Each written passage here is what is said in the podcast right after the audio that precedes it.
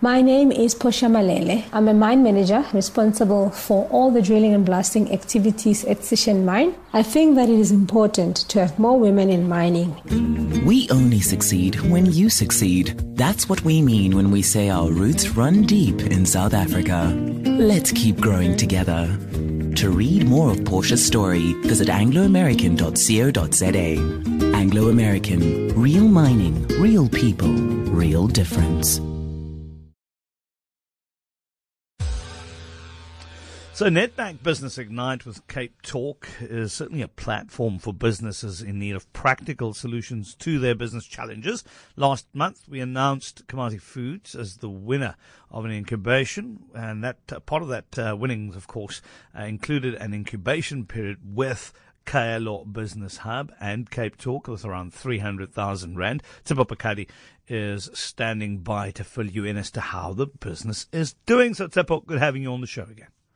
Kiddo, good morning, and good morning to the listeners. So let's first paint the picture of Komati Foods. I mean, the reason that they won. Let's talk a little bit about their target market, etc. Right. So this is an amazing business that is obviously focused on that sort of health conscious consumer. Uh, you know, they, they retail healthy foods, great snacks, and they provide all sorts of alternatives for, you know, the sort of unhealthy stuff that we consume. Yeah. You know, they provide nuts, dried fruits, etc. So you know, it's it's it's currently a business that's retailing throughout the Western Cape and Eastern Cape through the Spar outlets. I mean, I think they've got in, to, in total about sixty Spar outlets where you can find them. Yeah. So, um, but they, they've also got some company-owned stores. They sell through Wellness Warehouse, etc., throughout Cape Town. So it's it's it's an amazing business that we thought you know was well deserving of this prize. Okay, so so they already have some really good traction. Um, they really speak to a core need in society. Society is becoming a lot healthier. Um, what sort of goals were set for this particular business to deal with some of the key challenges that they do have? So I think with the, with the incubation process, our concern was first let's let's try and understand what they want to do, you know, as opposed to Yeah. just getting there and kicking the doors and wanting to do what we want to do. So it was look, what are your what are your goals over the next five years, and Hmm. what are your goals over the next twelve months, and how do we then map that? What matrices do we create to measure it and make sure that we help you achieve those those goals and perhaps make them a little bit more ambitious? So what they wanted to do over the next five years, I mean, I think they want to obviously have geographic footprint because right now the, the concentration is in Western Cape and in parts of the Eastern Cape. Yeah.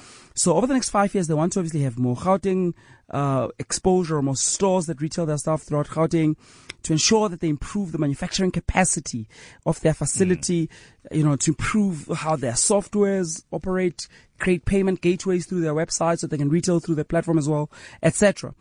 But some of these things, by their very construct, will take time and they- they'll need to be done over the next five years. So over the next 12 months, what we've set as the key goals, uh, just three key things. The one is let's just create another company owned store. It's, it's a very simple thing, but let's just have another platform through which to retail that they control and that they own because the margins in that environment are better. They have better control of the stock, etc., etc.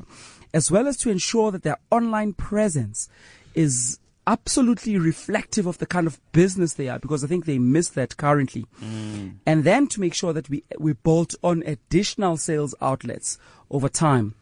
So there is quite a great emphasis in creating more platforms through which to sell their products, mm. but making sure that they have control over them. And there's two parts that they can control. The first part, they can control creating more stores of their own that they control. So mm. a retail space, um, to, to, to complement the one in Observatory, as well as creating good online platform to sell. You know, I mean, it's estimated that over the next five years, all 80% of all trade will be online. And so we're gearing the business to be able to do that Okay. and do it well. Why, why would you do that as opposed to, let's say, going through and scaling from a, let's say, Spar where you could potentially go nationally um, to a ShopRite Checkers or a Pick n Pay where you would also get national footprint? I would imagine that, you know, creating your own business is quite capital intensive.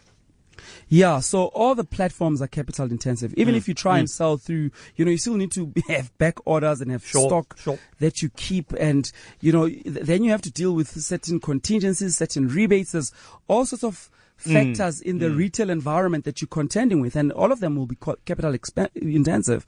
The the issue with with your own platform, if you control the stores, Sure. you can control the stock. You can decide how much stock you actually want to have. Mm. You know, it's it's not dictated to you by anybody. So your stock can be reflective of what is happening in the environment.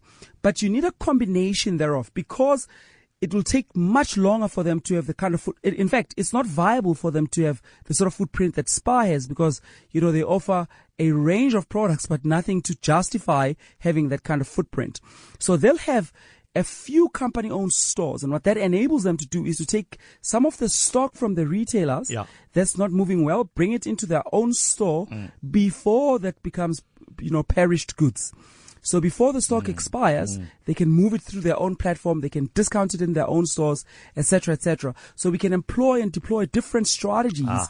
to try and make sure that it's it, it, it works better. The whole system works better for them. Wonderful stuff. Wonderful stuff. Tipple, thank you very much for Fantastic, that. you know. That is Tipple Bakadi, of course, founder of Kaelo Business Hub, and uh, doing some wonderful stuff with businesses in that hub. And Komati Foods, our winner.